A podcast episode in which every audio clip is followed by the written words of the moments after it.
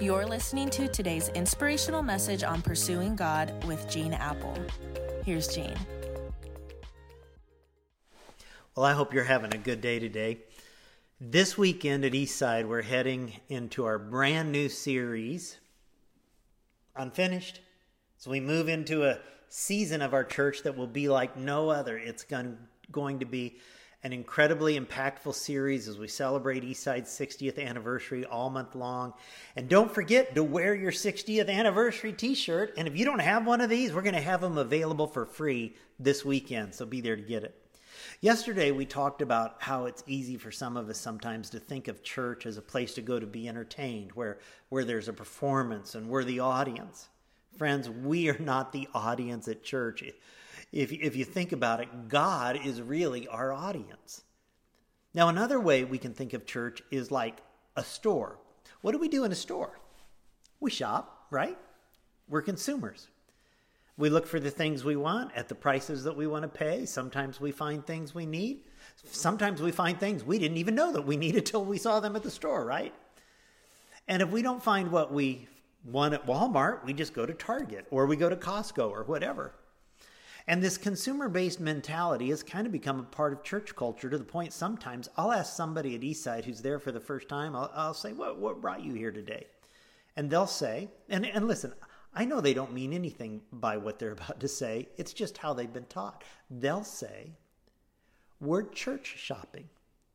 And they treat church like they're at a store. Consumers want it to be all about me, my needs, my wants, my music, my my personal preferences, my programs. But that's not what we find in the early church that we read about in the Bible. What we find in Acts 2:42 is a group of people who were devoted to fellowship. In other words, they were deeply devoted to one another. And remember we read from Acts 2 that they met together in small groups in homes and they shared meals together and their their groups gave them a place to love and to be loved, to serve and to be served to weep with those who weep, to rejoice with those who rejoice. So, again, here's my prayer for us that at Eastside we'll be a family where we, we genuinely build community together.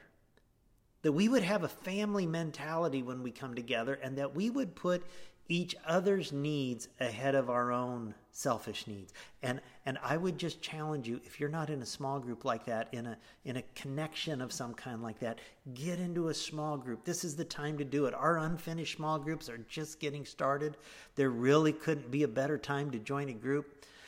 We've put together a study on the life of Abraham that I know, I know is going to be challenging and inspiring to your spiritual journey. We have on campus groups, even with childcare if you need it, off campus groups, online groups. Just go to eastside.com slash groups and make it happen. Friends, we all need a small group. Now, to be clear, Eastside is an imperfect family. We're, we're a dysfunctional family. It's got people like me in it. We get that. There are plenty of cousin Eddies around our church, right? and you know who you are. Well, you might not, but we know who you are. But that's just part of being a family, right? It's being together even in the midst of our craziness. The church isn't consumers shopping for what we want. We're a family building community together. And I sincerely hope that you get plugged in to the community, the community that we have at Eastside if you've not done so yet.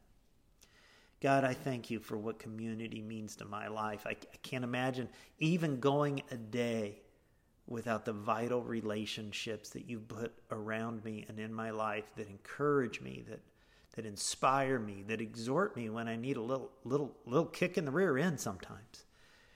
And God, I, I I pray that people would be moving toward groups. I pray that you'll use this unfinished series on the weekends and in our groups, in our lives, in a life changing way.